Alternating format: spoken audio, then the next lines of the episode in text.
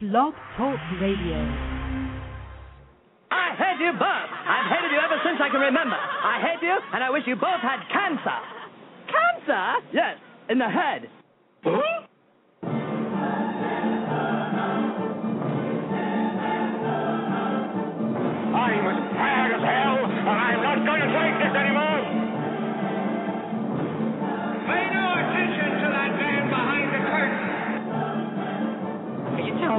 Built a time machine? Out of a DeLorean?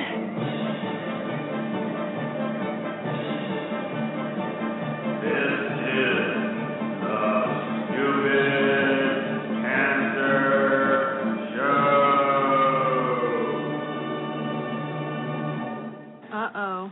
Sounds like somebody's got a case of the Mondays.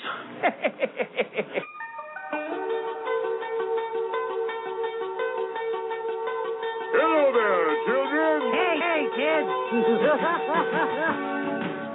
People seem to like me because I am polite and I'm rarely late. And now, the hosts of the Stupid Cancer Show, Lisa Bernhard and Matthew Zachary. Not that there's anything wrong with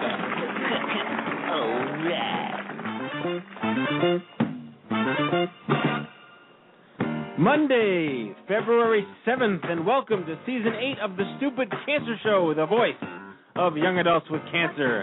I am Matthew Zachary, a 15 year young adult survivor of brain cancer. And I'm Lisa Bernhard, 15 year young adult breast cancer survivor, and we are your hosts for the Stupid Cancer Show. Got cancer under 40? Sucks, huh? Well, get busy living because the Stupid Cancer Show is here change the world, one chemo infusion at a time. Tonight's show, the Young Survival Coalition, our great friends of the Young Survival Coalition. Jenna Glazer, young adult survivor breast cancer, director of development at the Young Survival Coalition. Dana McCaw, young adult breast cancer advocate and development associate at the YSC.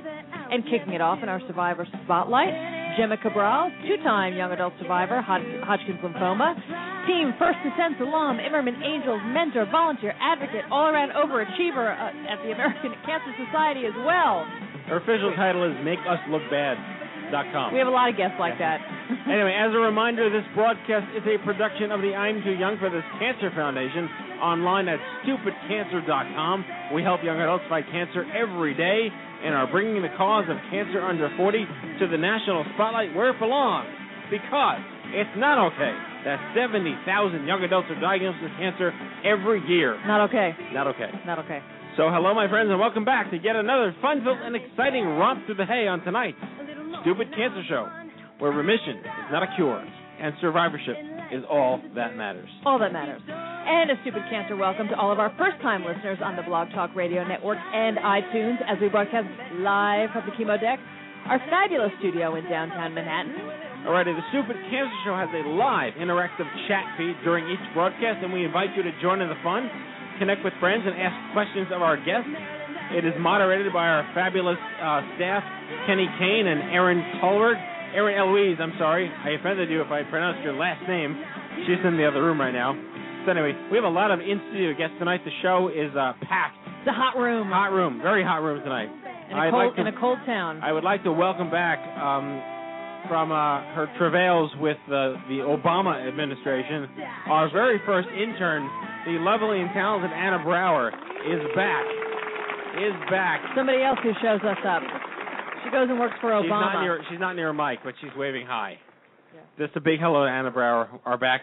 We are also joined by uh, James Manning and Trevor Howe, uh, new I2 Wires from Brooklyn and the New York City Planning Committee. Yay. This is Trevor's uh, our, uh, returning champion, right? You've been here a couple of times. And um, first and foremost, and last but not least, and not to be missed, the return of our fabulous, fabulous, the only one and only, absolutely fantastic, Amanda Freeman. Broadcast production assistant extraordinaire. Hi guys. You look fantastic. Thank you, Matt. Have you been tanning? I have been. Okay. Is it through a gamma radiation machine? um, no, and I was gonna make a terrible joke about Snooki, but never mind. Gonna who who's who's How- doing? How's Snooki? Who's gonna who does your hair? It's fantastic. Well, Sloan Kettering, right? Yeah. I have I have a personal stylist. You know, ifosfamide to etoposide. Oh, that's fantastic. Now I want to I want to chat briefly with you because it's really important that you're here today to be uh, rhetorically and literally Yes. that um you before we get to our, Our standard crapness stuff you are you are like the prototype archetype of how crap can go wrong when you're a young adult in treatment at a center and how they can completely ignore the fact that you are not 9 or 90 And don't you love being that? yeah Wasn't not, that a great experience not 9 for you? or 90 Yeah. and I think it's important that you just tell us a brief story of, of like why it's so important we get treated age appropriately at hospitals. Yeah, it's really difficult. I've I've bounced around at multiple institutions, and currently I'm being treated at um, Memorial Sloan Kettering on the S. for the your diagnosis, remind the, remind the two people who might be listening who don't know the fabulousness of Amanda. Oh yeah, uh, for osteosarcoma metastatic. Um, so this is my my third go around with the disease, and um, you know I'm treated on a pediatric floor right now, and I I love my oncologist, and um, he's really great, but you know I I am around a lot of one year olds and three year olds and nine year olds. And you're 20. I'm 25. Five, yes. Um, you know, I I would have to say that you know my experiences with MSK are, are much better than my other experiences at other hospitals, but it is frustrating when you know you fall in this weird gap where I, I have a pediatric doctor, so I have to be treated on a pediatric floor, but I'm old enough that with if they have enough sick babies who come in, they kick me off the floor. And then I'm I'm on an adult floor and none of the nurses know what to do with me and they're not familiar with my case, so I'm sort of forgotten about and nobody comes around to see me. Um or or there's not a hospital bed for me because there are just younger people who are sicker than me and I can't get my chemo, you know. So you went you went in to get your chemo this last go around just a few days ago and couldn't be you couldn't get it because you there was no bed for you, there right? yeah, there was no bed and you know, it's an unfortunate situation because At Memorial Sloan Kettering, there was no Sloan as great an institution as that is, but you couldn't get treated because there was no bed because Right. you fall in between. they, they're not a sponsor. We can rank on them. Yeah. Well, you know, there are only we can rank on pretty much everybody right now. Yeah. in terms of there sponsors. there yeah. are only 36 beds on the pediatric floor and you know i have to be on be on that floor so they're- they can't stick me anywhere else so even though technically i'm an adult but it's just protocol and the way things work and it's it's a little frustrating that you know more can't be done that there can't be a second floor for you know young adult patients like myself um sort of you know for our own needs to be taken care of and Right. So because there's no young adult wing per se, you get punted from pediatrics to adult until you get punted out of the hospital with no treatment. exactly Fabulous. So I gotta. I know you don't want to talk about it, but I'm gonna make you talk about it. Bitching out an 80 year old. well, so I, I had been moved from the pediatric floor uh, to an adult floor, and it happened to be during a week when I had no white cells, no red cells, no platelets, uh, you know, fevers of 102, 103. no white sauce, no red sauce, no wine. You know, exactly. Didn't have my mom. You know, didn't have you know my my friends who normally are with me, and I got kicked out, and I just sort of flipped out on this 80 year old woman who decided to be less than nice to me, and you know my my uh, personality took a turn for the worse, and I said a lot of things that maybe the 80 year old didn't deserve. But You know what? She's seen a lot. She's been around the block. She's 80. She can take it. It's not like it was. It would be worse if it was a five-year-old. But I mean, an 80-year-old, you know, buck Was up. it was it was it the uh the chick from Titanic? no, she's like 107. okay, okay. An 80-year-old is like a juvenile. That's right. That's right. Okay. Yeah. Well, I So I don't like that woman. She threw the the gemerald over the boat. No one got to cash in on it. yeah. So anyway. Yeah. Screw her. But you know, it, stupid old women.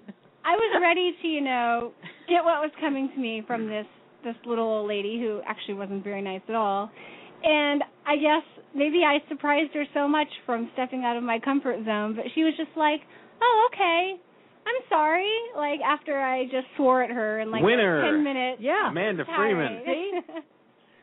You you you completely overhauled her personality. It's not too late for anybody at 80. She she Exactly. she she caved. She saw the error of her ways. Yeah. Well, I'm considering maybe not being so nice um, in the future. It, it, it seems to pay off. Well, your new T-shirt says "I will tear you one." I like that idea. In any case, um, some somber news. I wanted to mention the passing of a friend from DC. We obviously lose so many hundreds of people every day to this uh, horrible disease, but uh, there was someone very special. Uh, her name was Bethany Richmond, and she passed away this week. I2Y Metro DC. She is one of the reasons why we have a DC Metro chapter. Uh, she was very passionate, and I told her sister and her family that we would give her a, a moment of silence on tonight's show. So, just a moment.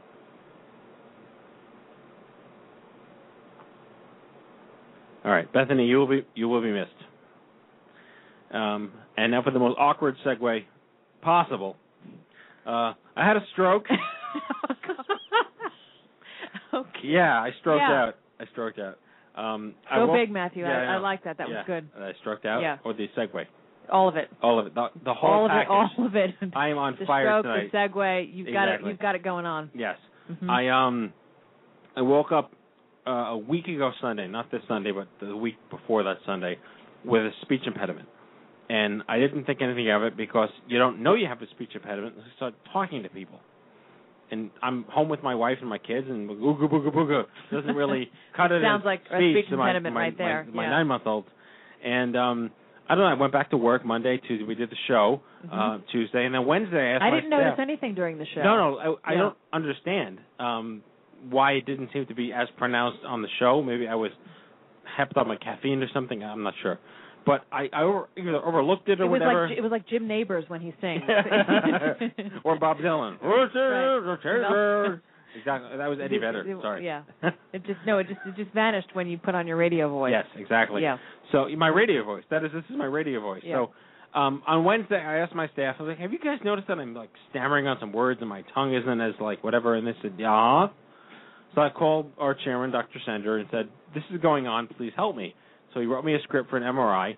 So uh, between the time of that and the MRI, I had traveling, so I couldn't stop my traveling. It was also my wife's 30th birthday, and we wish her a happy, Happy- birthday.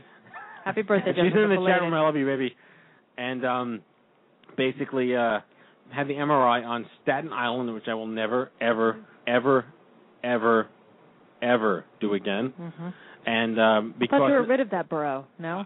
No. I went there because it was no. Well, I honestly have had my follow-ups there because it's cheap. They take my insurance. It's convenient. There's parking. I get in and out real quick, and it's not so low quality crap that like the doctors can't read it and tell you you're fine. So I've been doing that for like ten years, and it's been Mhm. fine. All of a sudden, there's like this weird thing that comes up, and the radiologist report says I have a brainstem glioma, which is like God, what? I can say fuck on this show tonight Mhm. just because of that matter No FCC. literally and like it, it just what Yeah. so it turns out after like 24 hours of disaster and emotional crashing and, and ridiculousness that it was misread because the radiologist at this clinic on Staten Island He's an idiot. was um, of the equivalent of dirt IQ. That was one of our esteemed guests chiming in early with with with he's an idiot. Exactly. Yep. Um, he was an idiot. We like that. Yes, and it turns out, I mean, not that it's fabulous, but I had a mini stroke, and in my sleep, and that is what it's causing, or what caused, and it's better now. Um, the speech impediment, and the I had some motor coordination typing. I had I usually had to never look at my hands when I type. I had to look at my hands because they weren't like coordinating with my brain or whatever.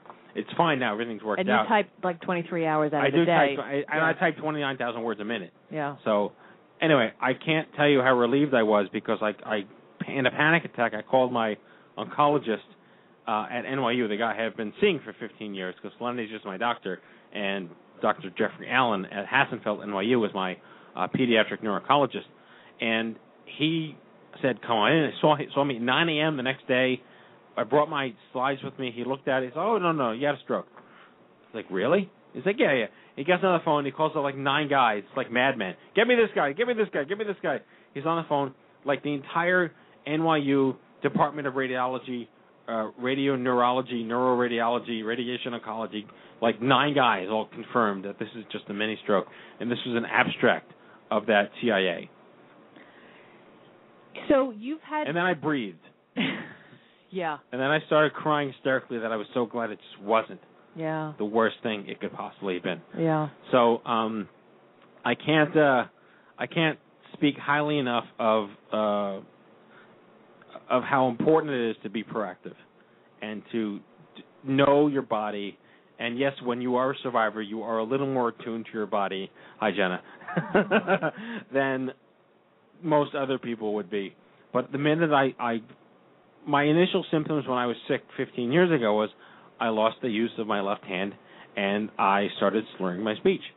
So what else could I have possibly gone through?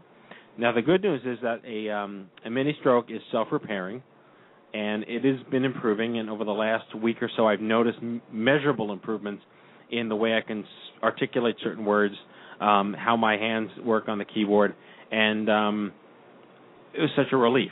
And Matthew, you were telling me that there have been papers written that it is a what fairly common side effect Yes. that for somebody who has it, the treatment that you had for brain tumor to have these strokes in their 30s and 40s. Is that right? That is true. There are, and and that's what Dr. Allen at NYU told me. It's like this is a known side effect of brain cancer patients and actually leukemia patients as well. For some reason, the treatment for leukemia, childhood leukemia, can predispose you to stroke later on because it affects your cardiovascular system with the chemo. I didn't have chemo; I had radiation to my brain. So these two different protocols, which they don't use in the same dosages or toxicities anymore, have been clinically shown to predispose you to a higher risk stroke, irregardless, and I know that's not a word, regardless, and I'm glad I caught myself, regardless of the fact of um, genetics, weight, height, blood pressure, nutrition, uh, activity, it is irrelevant to that. Your risk factors having gone through cancer treatment. Although that stuff, I mean, that it helps at any point in time with your health. I've read different things, and I'm, I'm not supposed to read different things because the internet is for porn and nothing else. So I made a, I made what the do the pornographers say about this? I made the mistake of reading too many articles on on the line, uh, on the line, on the internet, made of tubes, exactly. And some people said that you know they were overweight and they um had a TIA and they lost all the weight and they still had a TIA and then had a stroke. All these all these people like I didn't do anything and it still happened. So I'm going to learn on Thursday when I go to NYU for another scan and what they call an MRA, which is a magnetic angiogram. I think that's what it stands for, uh, versus like to snake the thing into your brain and look it out. Um, whether there's other damage in my brain from a circular, circulatory cardiovascular perspective, and if in fact, you know, first of all, I am overweight. I'm 30 pounds overweight. I can lose 30 pounds. That's not a, that's not news. What is not what is news is that my blood pressure, my lipids, my cholesterol, my triglycerides are all that of an 18 year old. Hmm. I'm very lucky to have that. My mother's metabolism. I mean, I don't. I have my dad's stomach, but I have my mama's blood, blood circulatory. So I'm not at risk for stroke, especially being 36. So the fact that I am at risk because of this, how does that feed into the other factors for risk as I begin to age? And that's the big question I have to ask that I don't think there's a answer to, specifically because I was told that I'm a, I think he used the phrase, moving target petri dish of survivorship, where they can't quite know what's going to happen to me because I'm the first person this has happened to within the spectrum of my diagnosis. Neat. And in the meantime, Matthew told me that he is at least temporarily renaming the organization to the I'm Too Young for This Stroke Foundation. Yes, yes, that is true. Yeah. Stupidstroke.com. Yeah. We have to We'll have come, some humor. we'll come back to cancer at some point. No, I got to. I got to. Well, we'll do cancer for the show because Young Survival Coalition were kind enough to come all the way in. No, but that and then we'll, you know. um, that that just gets that. I have that cue just for that right there. So, how does it feel to have had two old people's diseases, what's thought of, cancer and a stroke? what do you, let's see, what what what can Mildred! you get? Get me five water. See, that's the real Matthew comes out. Ah, I don't need this. I'm too old for this. Anyway, let's get to our survivor spotlight because she's patiently waiting as we embarrass ourselves. yes, she is. Oh boy. Again, as usual. Uh,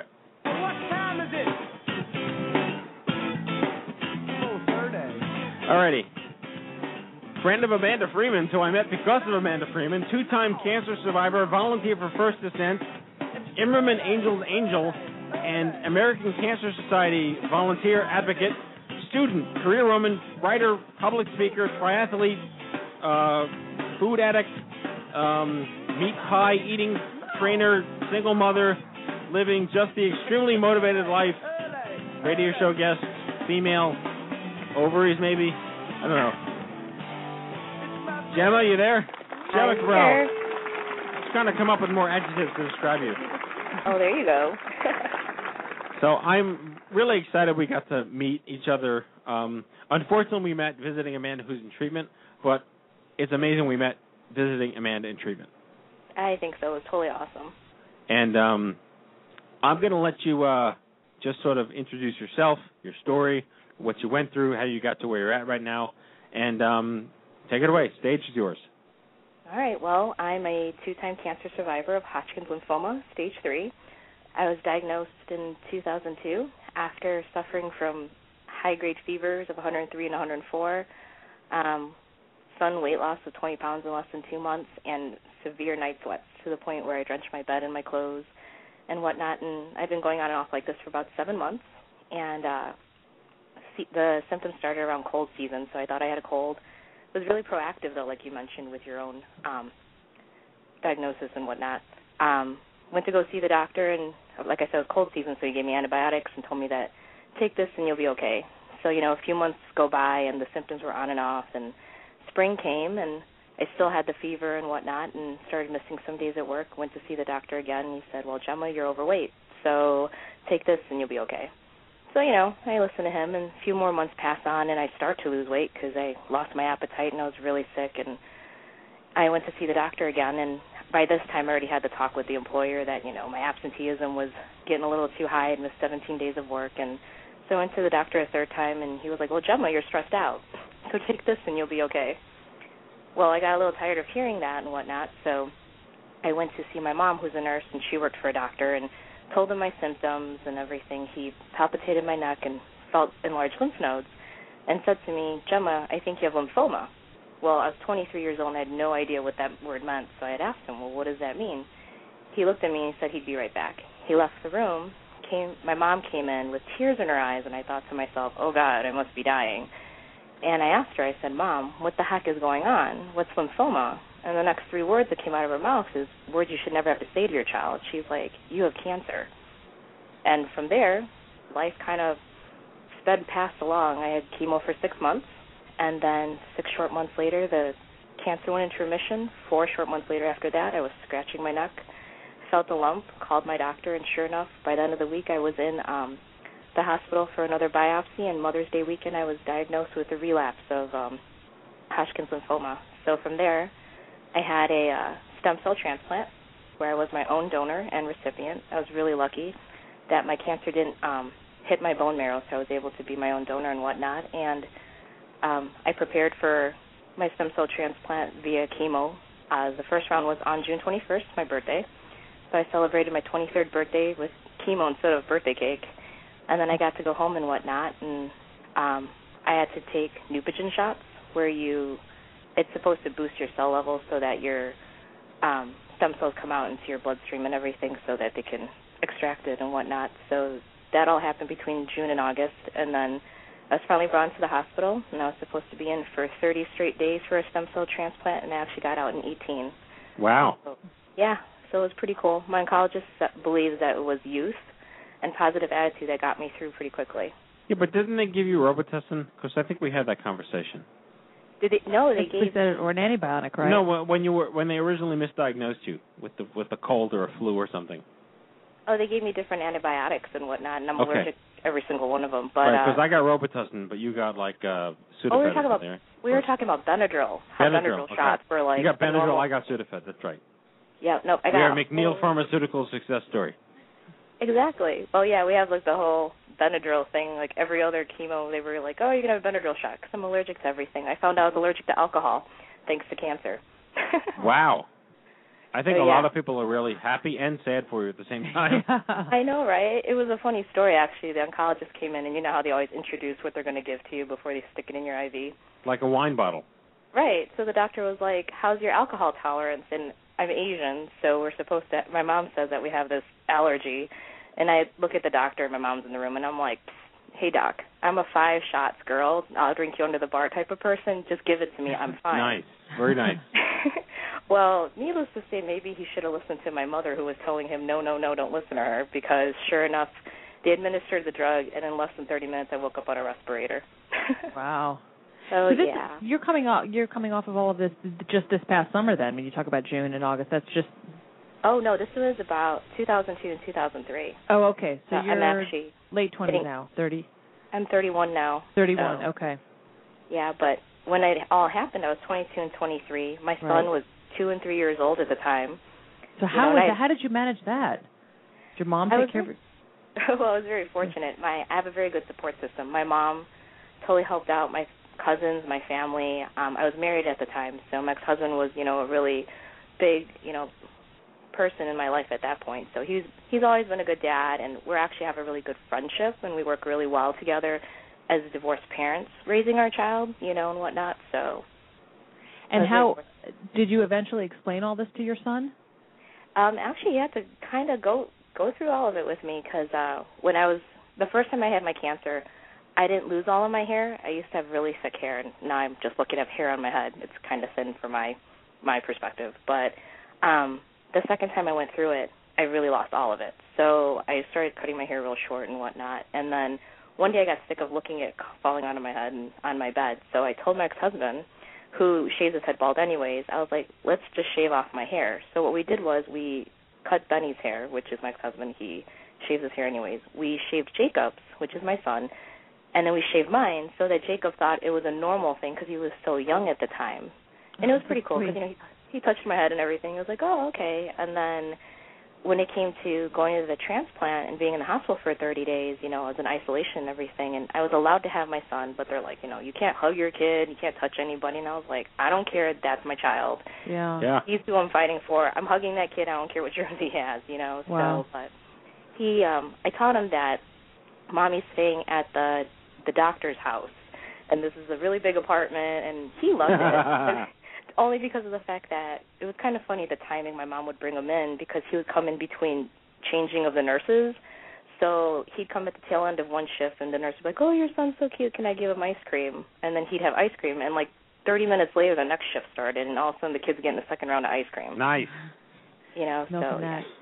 That's very sweet the way that you sound like you you dealt with that with him. I mean, I love the the, the image of the three of you shaving your heads together and telling him you're staying at the doctor's office, uh, doctor's house. I'm sure there's a lot of parents of young kids out there listening and would wonder, you know, how to talk to your your kids about something like this.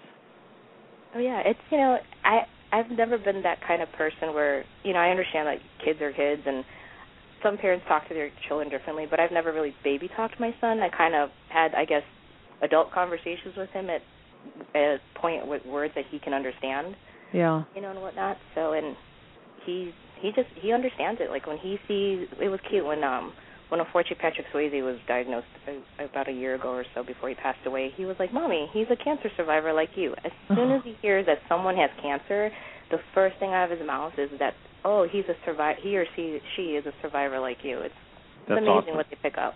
Yeah. So let me ask you. Um, we love to promote our partner organizations here on the air uh, and in everything that we do.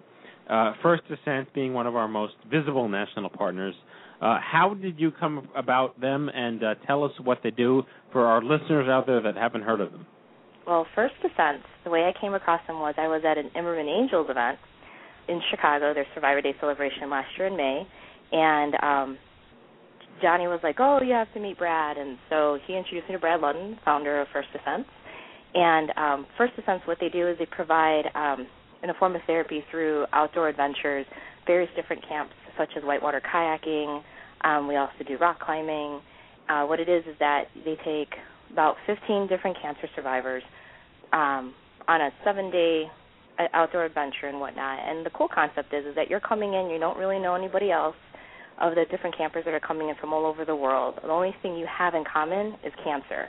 And it's a really cool basis to start off of because you kind of have to be taken out of your comfort zone. Whether you do kayak or whether you rock climb, you're going to do this adventure with people you don't even know. So that was like the amazing thing. So I was introduced to Brad in May, and I actually saw on Twitter from one of the Imerman Angels um, interns that she was going to do a camp, and I originally looked into um, First Descent and was like, ah, I don't do the outdoorsy thing. So I meet Brad and we talk and he tells me about the camp and whatnot. And, And he's like, so good looking. and yeah, that he is, and he's a really cool guy, very down to earth, very easy to talk to, and fun to hang out with.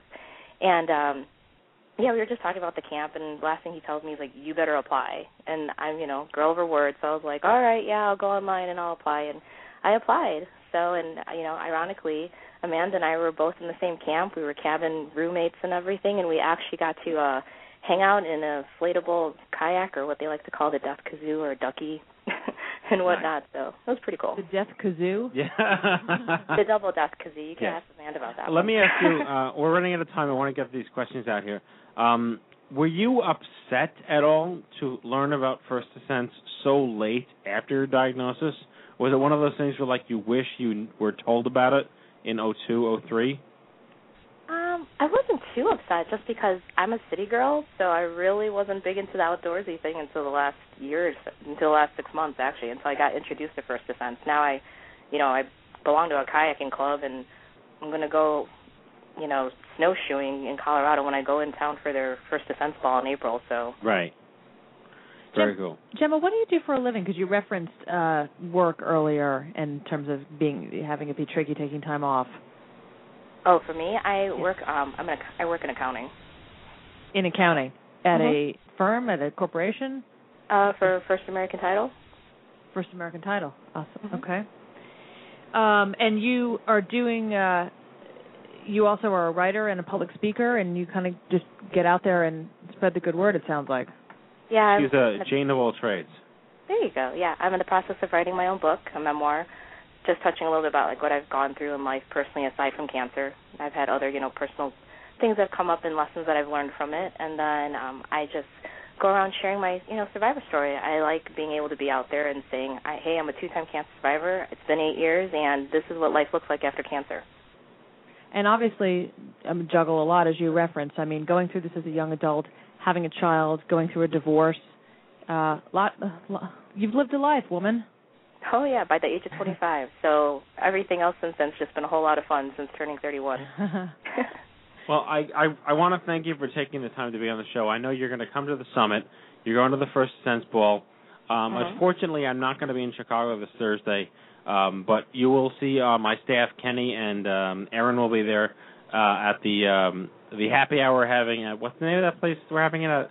Um, oh, I forget the name. I'm so bad with names. That's okay because I the won't Rocket be there Bar. either. Still, The Rocket Bar. I'm still in Arizona this week. I'll be all right. right. Chicago in two more weeks. Well, I feel so much less bad now that I'm not going to see you, so because you're not there. But anyway, Rocket Bar Thursday night in Chicago. Johnny and our team will be there. You are awesome. It was a, a blessing to meet you. Not the last time we'll talk to you or see you, and I wish you Godspeed with your travels. Thanks, All right, Jemma. thank you very much. Thanks.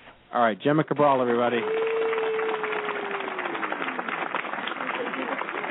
All right, let me breeze through the news here for two minutes.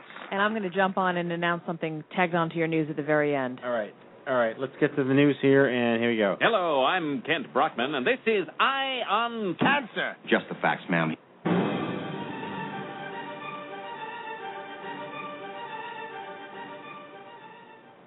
Alrighty, d- during this part of the show, we make a series of special announcements to let our listeners know about a whole bunch of stuff, like free stuff that we don't want you missing out on, like conferences, happy hours, retreats, scholarships, support groups, concerts, kayaking trips, and more, I suppose. If you have something coming up that you'd like to hear us uh, spread the word about during this part of the show, send an email to info at stupidcancer.com. That is info at stupidcancer.com, and we'll do our best to get it read to our loyal following. And here's the news. All right, events.stupidcancer.com is the one-stop shop for all your stupid cancer events nationwide uh, and even in Canada. Stay in the loop because something could be happening in your neck of the woods, and we certainly don't want you missing out.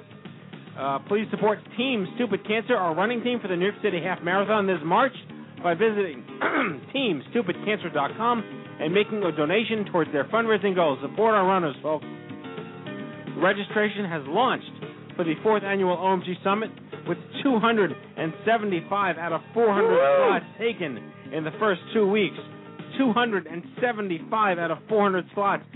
And the event is six weeks away. Go to OMG 2011 and do not miss your chance to come to this event.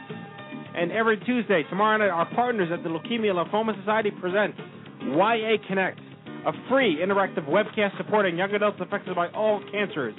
Check it out at lls.org slash YA Connect. And Lisa, your news? Okay, any under 40 female survivors out there who are getting married this spring or summer?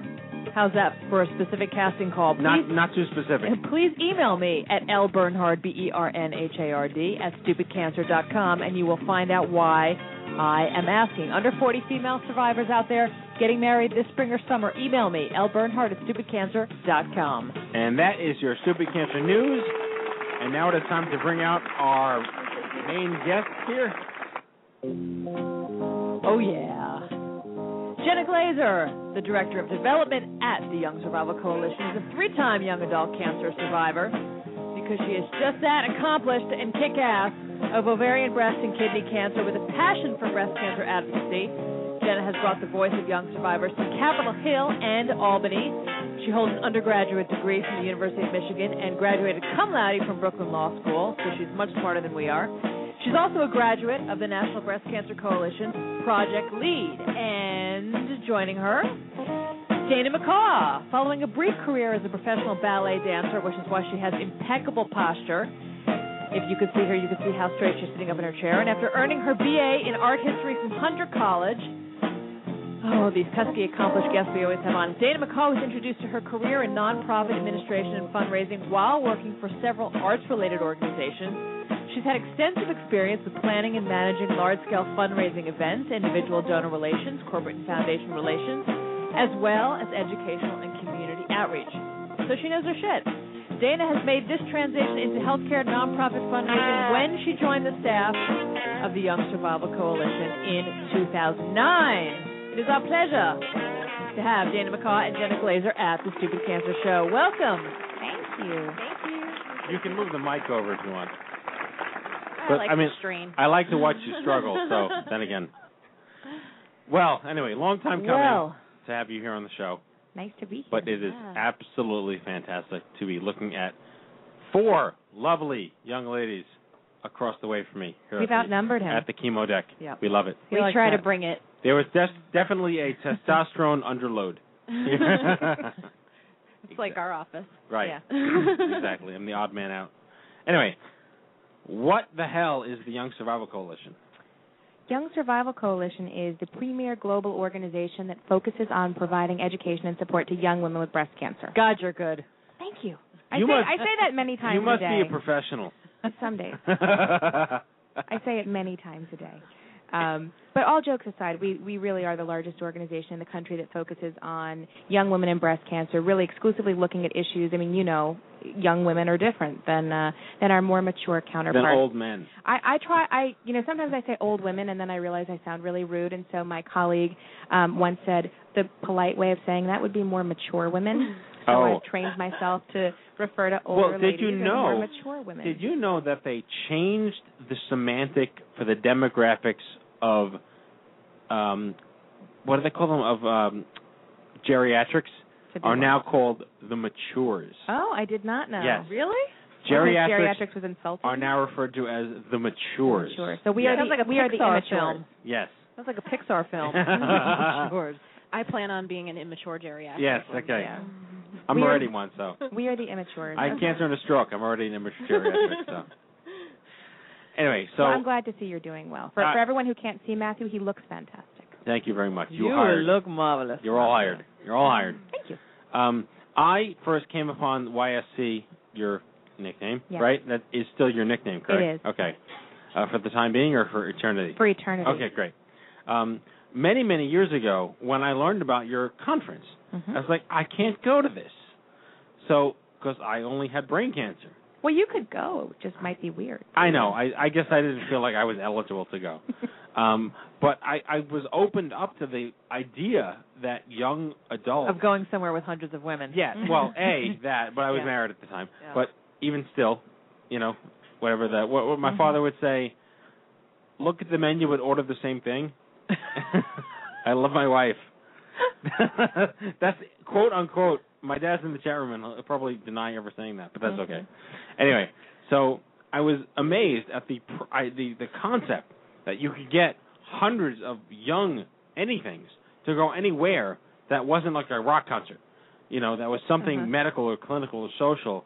How many years old is the conference? This is going to be our 11th year doing the conference, and it really is amazing. It's actually one of the first things that I did. So I was diagnosed with breast cancer when I was 33 years old, and I went to my first conference probably a year after my diagnosis. And I had already connected with other young women where I live in New York City.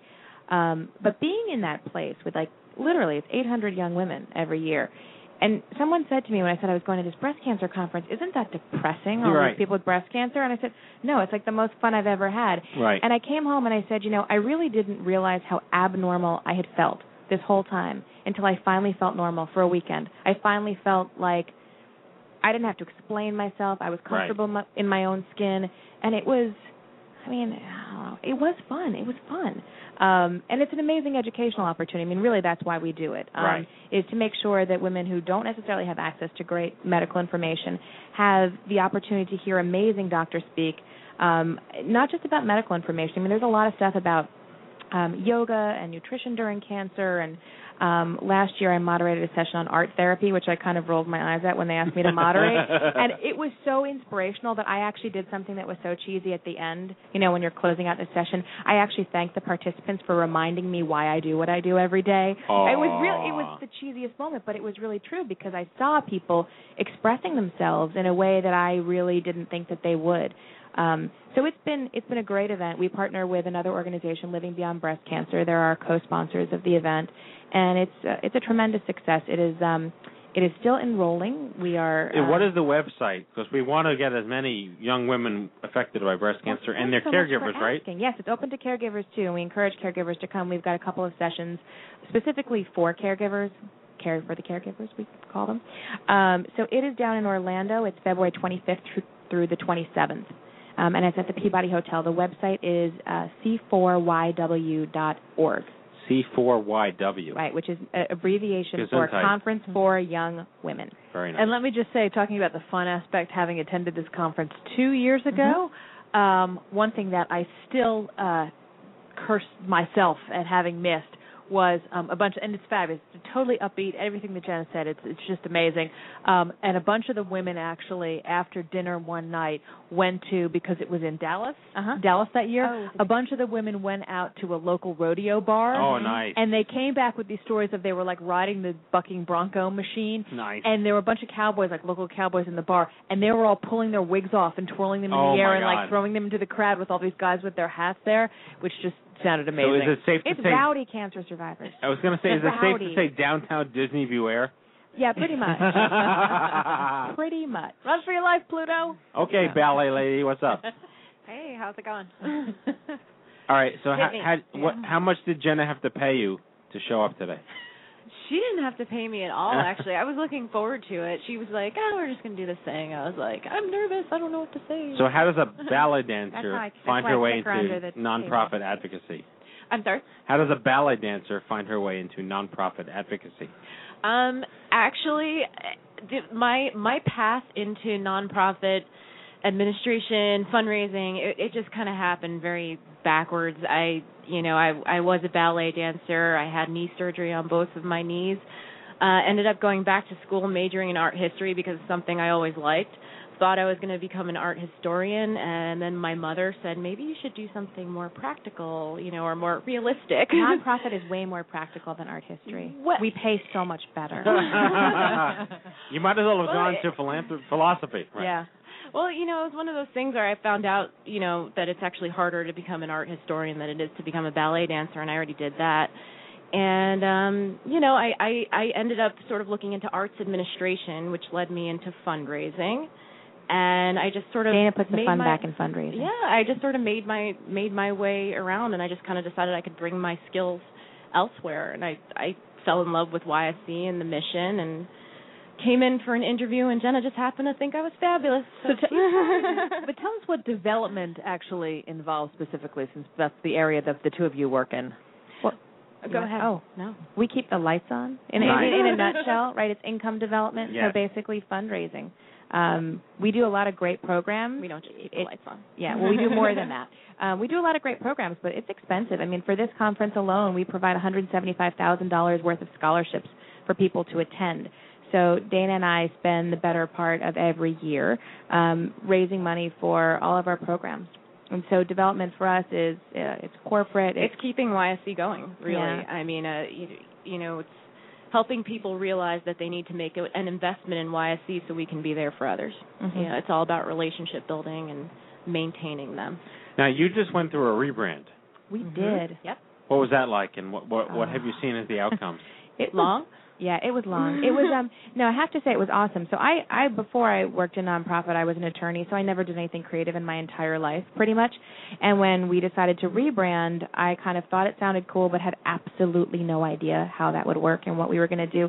And really for us, um the name Young Survival Coalition didn't necessarily mean a lot to people who didn't know our organization. The logo that we had didn't really represent breast cancer. And here we were, this really vibrant, exciting group of people doing amazing things. And our look, I don't want to insult anybody, but our um Go ahead, say it. our look was a little bit stale. It was a little bit dated. It was probably really great when they came up with it, but it really kind of Well, yeah, at the time you were you're 10, 11 years old, right? 19. twelve. We started in 1998. Well, there you go. In 1998, like uh, NSYNC was hot. right. So things And 90 98 degrees. Right. So things You were things were a little different. Right. Um, and so really we wanted a we wanted a brand that really um, had our voice and had our personality and had a logo that actually um, made young breast cancer survivors take a look and go, hey, maybe that's for me. Right. So it was an interesting process, but it also helped us really define who we are and what we want to do, and spend some time thinking about the, the women who we serve. And it's been, I have to say, it was a difficult process, but it's awesome. I think everybody in the organization loves the new brand.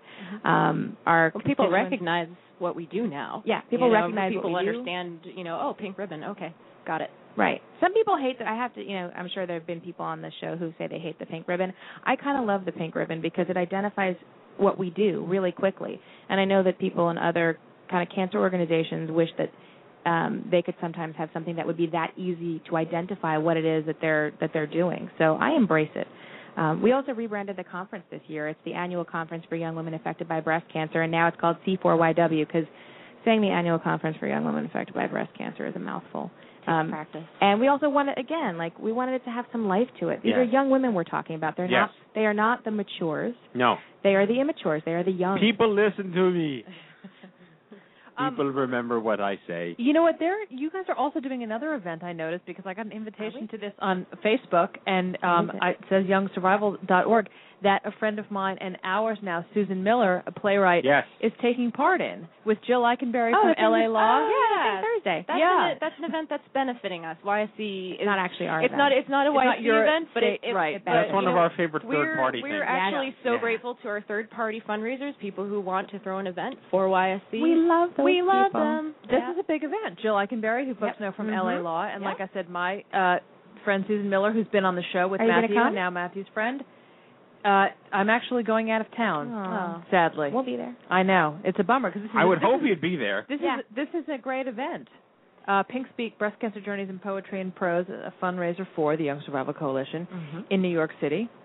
Les Poissons Rouges, oui.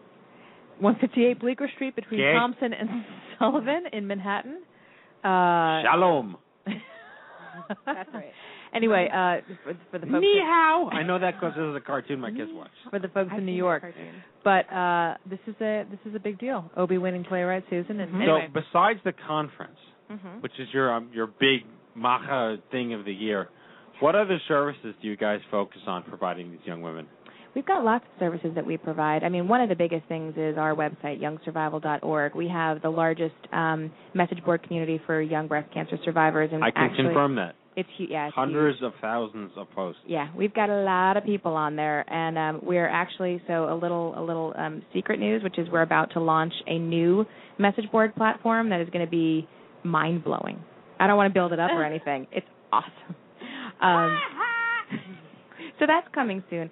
Um, we also have a peer match program through SurvivorLink. You can call a toll-free number 877-YSC-1011, um, and you can get matched with a peer, you know, to talk about issues that you might be facing that somebody else is facing.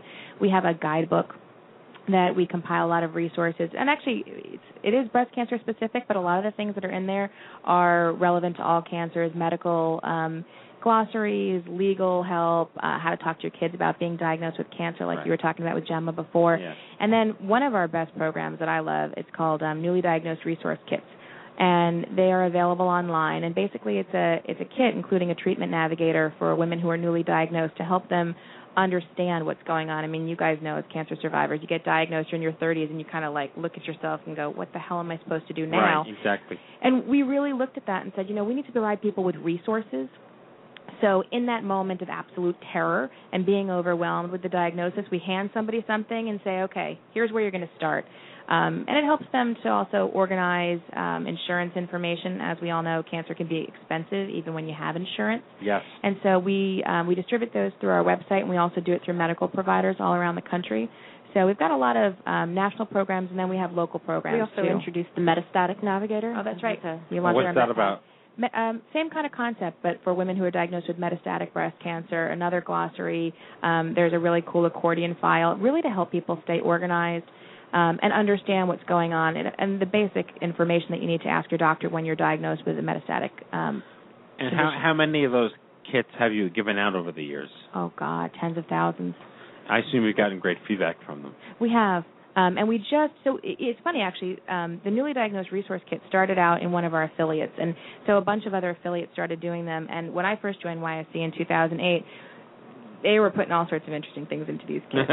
um, and you know, some of them were comfort items like blankets and things like that. But we really looked at it from an educational standpoint and said, well, that's all well and good, and uh, everybody loves something free, but how is that helping somebody with their breast cancer Right, experience? right. And so I think it was 2009 that we changed it over, um, made it standardized among all of our affiliates, and we created the Treatment Navigator. And then this past year, we launched the Metastatic Navigator. And I think this year, what's in the queue is a post-treatment guide. So, you know, for anybody who has finished treatment at some point, you know that the the myth that people tell you when you get diagnosed with cancer is, oh, you just need to get through treatment and you'll be okay. Uh, I had a And- stroke 15 years later. Right. Well, so you know. 15 years later. Yeah. So you're not okay when you finish treatment, or at least most people Gift aren't that okay. keeps on giving. I always say that. Um, and so really, this is designed to help people understand. Okay, you're done. Now Right, what? right. Um, now your oncologist has said, "Peace out. I'll see you in six months." What do you do? Right, exactly. But you are you are the post child for this. You have for- been through the ringer cancer. three times. Yeah, I have. Yes.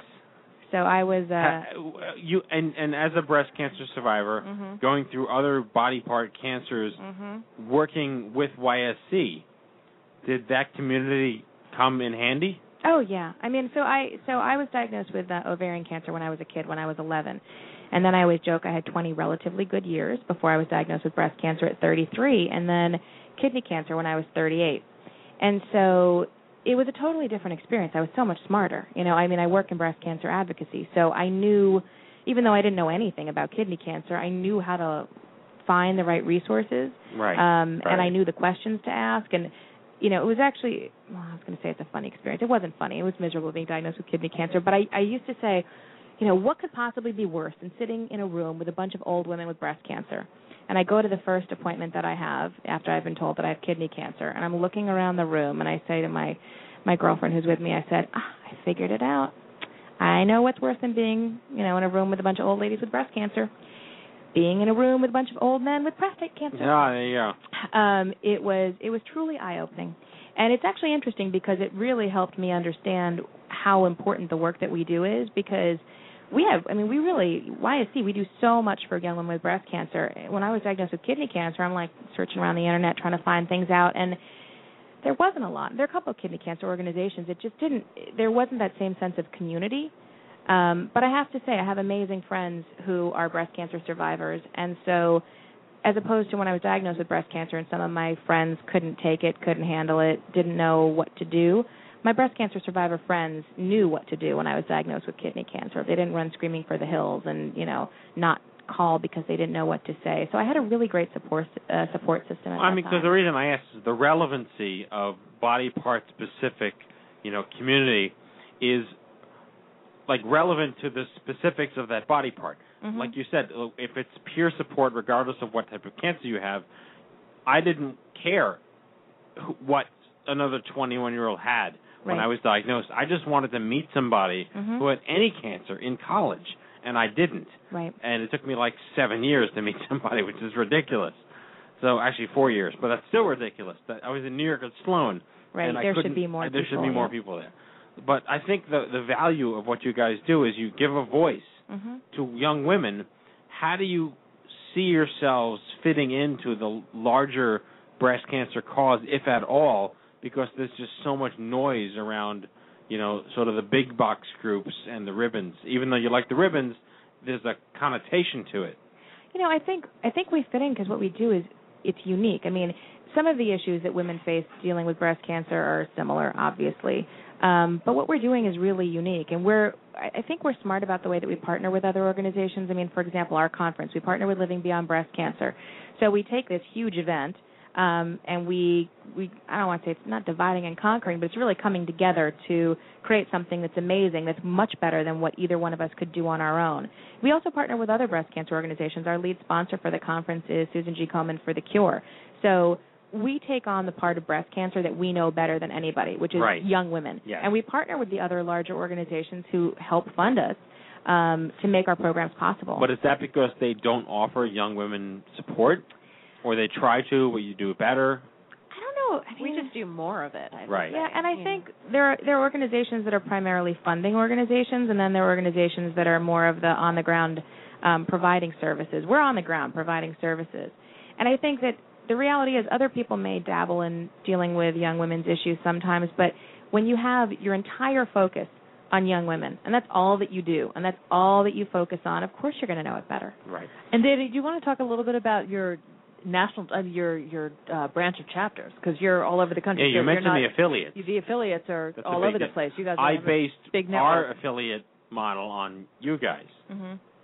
Right. Uh, well, we have we have at the moment, I believe, nearly 30 affiliates across the United States. Some of them are. Um, uh, some of them are staffed, some of them are volunteer led, you know, and, and they basically just spring up out of need. People want to start a group, you know, they want to start a support group, they want to start receiving YSC services, and I'm not saying that you know an affiliate can just sort of spring up out of nowhere. We ha- we have to Right. We have to approve. we them. have to approve that. No, there crazy. process. Don't get crazy. There is process. There, there is process. Um, but I would say from you know historically they have not um, they have definitely come out of the need for the area and come from the enthusiasm from our constituents in that area. Um, and everybody kind of does. Uh, I, I don't want to say they do their own thing, but they do what is necessary for their area. If want, if people Right. want to focus on support groups, then that's what they do. If people are just hanging, uh, handing out um, uh, treatment navigators or, or newly diagnosed resource kits, that's what they do. Um, so we we just sort of answer the call of what is needed in that particular area. Yeah, I mean, we And- found that mhm. every city has its own culture. Right. Every city has its own agenda. Exactly. Every city has its own this and that and this Well, hospital, what works, whatever. Yeah, what works Right. some places does not work in here in not New a York and cookie vice cutter. versa. Of course. Right. And yeah. I think what's cool is, you know, we started our New York City affiliate. It's got to be like a ye- I want to say it's a year and a half ago. We it was which is funny because we're based in New York City and we never had a New York City affiliate. And I remember when we did our first support group meeting, um we you know, there were a couple of us sitting there and I was just going, "Oh god, I hope somebody shows up. I really hope somebody shows up." Oh yeah. And so this, you know, this past year we realized that we're having so many people that we actually now have enough for two groups. Um Ooh, and nice. it's been nice to see people and well, I was going to say it's nice to see people come in when they're newly diagnosed. I don't mean it that way. Um Thank you for getting cancer. Thanks for getting Have cancer. I'm so glad you found us. Yeah. Um, no, but it's been it's been great because we've literally had people come in. They were diagnosed the day before, and they Right. were hysterical in tears, and we're able to walk them through the process of what's going to happen, and then seeing those people come out the other side of finishing treatment and now wanting to become involved with the volunteer committee or our gala committee or you know wanting to give back and it's been amazing because you see people come full, full circle and see what the experience has been Right. going Your alumni network. Yeah, that's Yeah. that's definitely the true mark that we know our purpose and we know that we need to continue existing is when we have people coming back because I mainly work with people who are volunteering to be on committees, fundraising committees and that sort of thing and you know they've sort of been been through it. They've been through every stage. They walked Right. in scared and now they're like, "Oh, come here, let me help somebody else now and Right. let me raise you money and Yes. you know, you Yeah. need to be here." So that is a true testament. And I think even for somebody like me who's over 40, um, but who was diagno- diagnosed always 20 a young survivor to us. You're right. Who was diagnosed at 29 when there was nothing, there was no YSC, there was no I2Y or something. You still feel like you have an affinity for that group that was diagnosed under 40. Mhm. So you, I would imagine you have folks that come back around, even if if they weren't involved with the YSC in the throes of their treatment, who, like I said, feel that affinity for the young woman who's going Right. through it and, and Oh. participate in the organization. We that. have women. Did you? I don't know if, when you were in Dallas if you saw them. We had a couple. We have a couple of women who come to the conference every year, who are probably at this point in their 60s and 70s, and they come every year. I don't know if I recall that. Be- oh, I mean, I don't. I don't think I recall that. Yeah, Yeah, they're they're awesome. They fooled you. Um, yeah, exactly. they were quite immature. They were not mature at all. I think uh, I think they come because they really want the young survivors to see them and Yeah. to understand that. Well, you if know, they eat your brain, they gain your power. I'm trying to. I have was so I was so I was so blown away by the amazing woman who came from Nairobi Mhm. in her robes, mother of uh three. Was that Princess Nikki? No, her name is um D- Dalila. I'm not. I may. I could be mispronouncing that. An incredible story. She was over 40 actually. Um, uh, stage four breast cancer. Who came from Nairobi, fully robed, but then she had these great sort of Converse-like sneakers on, which was awesome with her outfit. That's sweet. And uh, she had written um, a local uh, newspaper story in Nairobi about what she was going through for her treatment uh in Kenya and it got picked up somewhere and she actually was had become this almost like you know one woman YSC uh in in Nairobi where women from all over the country were coming to her on what kind of treatment to get. And of course in countries like that a lot of countries like that in third world countries it's considered taboo. And I remember she was telling me she had this incredible story of you know her husband wouldn't talk to her and not all her husband's parents disowned her because it was like don't go near her you know she's she's she's got something bad stay away. And but she had an incredible story of you know her her her kids were calling her they each had nicknames for her like baldy mama and all these kind of funny names. But then you know so here i am thinking like you know we're all thinking we're these sophisticated westerners and i said well is there i'd love to stay in touch with you. Is there a way i can get in touch? And you know she hands me a uh, a yahoo email address and I said, "Wow." I said, "Okay." I said, "I'd love to um see that story that you wrote. Can I find it somewhere online?" And she says, "No, but I have a scanner. I can scan it and email it Oh, to you." wow. I was like, "I don't even have a scanner." Like, nice, very nice. you're- Anyway, but just not. But I've- I'm saying, I've- like ama- um, an amazing uh fabric of of women who come. No, but it. again, I think you've built a cult. You've built a subculture, and I think Right. that's what what I look at things anthropologically with what we've done with what you've done, how people get together based on affinity and need and Mhm. find community, and it's not just that they are brought into the brand, but the brand compels them to give back. Well, I I think that people go through a stage where you know they feel like they need to own it and they need to take control of it. And I, you know, we provide I think the channels to make that happen. I I read a, something the other day. I hadn't posted on Facebook because I took a hiatus from Facebook, but is something out of England came out that said that too much optimism through the cancer experience can be detrimental. What? What do you think about Uh, that? That's ridiculous. Stupid. It's a real study. It was a real science. It was a science You science should be miserable. Okay, if you're if you're so What's optimistic insane? that you don't do any treatment and don't, I mean, if you don't actually address the fact that you have cancer, Denial? Yeah, I mean, I don't think it was You know denial. I think like is? telling people you're going to be fine, you're going to be fine, you're going to be You know fine. what it is? It's those gloomy Brits. They always, Yeah, they, don't- that- they don't they don't true. believe in that. They, they you know because they're they're just British. they're just sort of like you know buck up and get on with it. Like they don't they view anything as being. And we I'm, just lost I'm, yeah. Buckingham Palace as a sponsor. we we just lost um YSC Will London and and, gone, and yeah. Kate or who, who's the couple that's getting married? Kate, Kate and Will. yeah, exactly.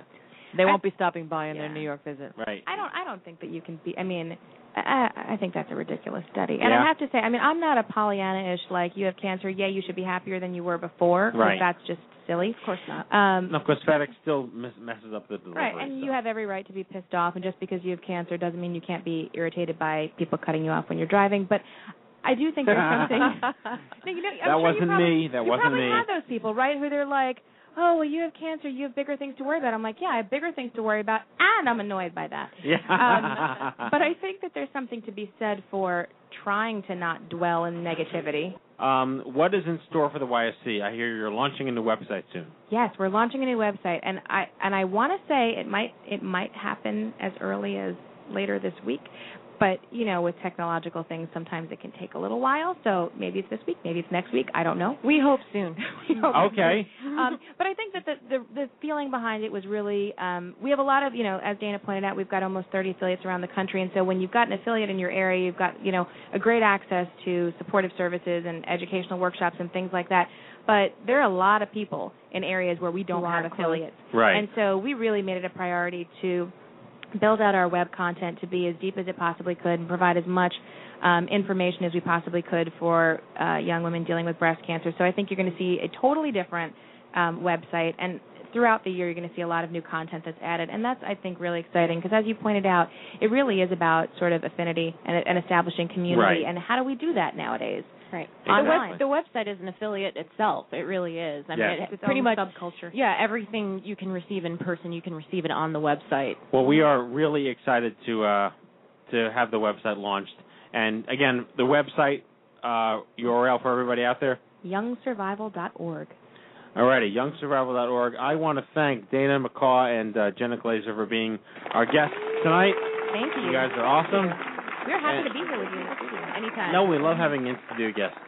So I guess I'll just move ahead and go to our closing sequence because it's a little hot in here, and uh, we're going to wrap up soon. So our closing sequence. I hear there's rumors on the uh, internets. You ever seen a grown man naked? And so, to all of you, a fond farewell. Hooray! I'm helping. You are a meathead. Oh, Magoo, you done it again.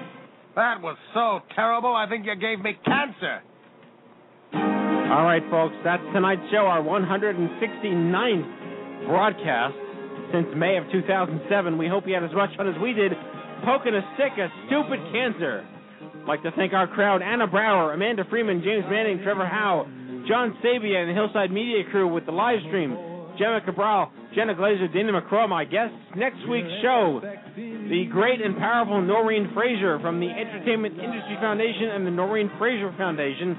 She's a breast cancer survivor and co-creator and co-producer of our partners at Stand Up to Cancer. And in our Survivor Spotlight, the lovely Lindsay Gina, young adult survivor of stage 4 alveolar soft part sarcoma. Say that 10 times fast after a stroke.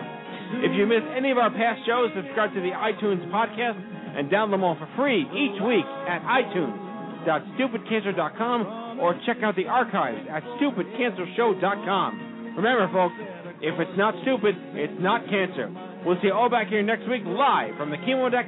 Lisa Bernhard, Captain Stupid, and I wish you all a great week. Go to bed, Czar. Bye, everybody.